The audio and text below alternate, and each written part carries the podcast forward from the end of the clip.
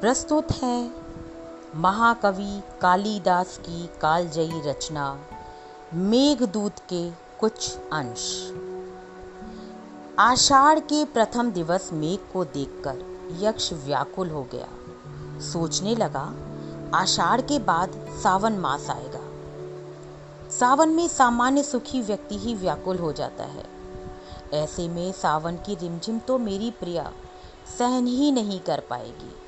सावन की ताल पर जब मोर नाचेंगे, धरती भांति भांति के पुष्पों से महक उठेगी, तब विरहणी की दृष्टि कहाँ नहीं जाएगी? चारों ओर दिल में प्रेम की हूक पैदा करने वाले दृश्य होंगे। सावन में सचमुच ही आकाश धरती पर उतर आता है। अभी तो वह फिर भी किसी प्रकार अपने दिन व्यतीत कर लेती होगी। वीणा बजाकर मन को बहलाती होगी। सखियों के मुख से प्रिया का नाम सुनकर सुख पा लेती होगी। लेकिन सावन के महीने की मदहोश कर देने वाली छटा को देखकर वह कैसे धैर्य रख पाएगी? हाय विधाता, अब मेरी प्रिया कैसे बचेगी? और सावन आने में अब वक्त ही कितना है? वह तो बिल्कुल प्रत्यासन है। ऐसे में प्रिया के प्राणों की रक्षा हेतु कुछ तो होना चाहिए। और कुछ नहीं तो उस तक मेरी कुशलता का संदेश ही पहुँचा दिया जाए। इससे उसे जीने का सहारा तो मिल जाएगा, पर यह संदेश कौन लेकर जाएगा? रास्ते में नदियों, पहाड़ों के अवरोध कौन पार करेगा? इस मौसम में तो बड़े बड़े राजा महाराजा भी अपने घरों से नहीं निकलते।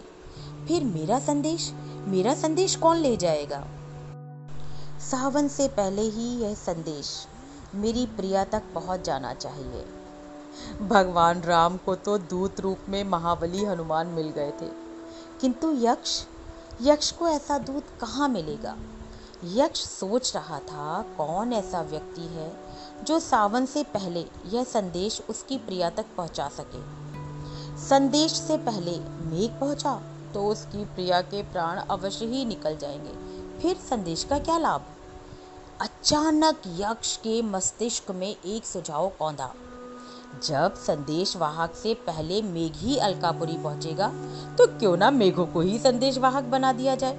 यक्ष प्रसन्नता से खेल उठा। इतनी सीधी सी बात उसे इतनी देर से समझ में आई।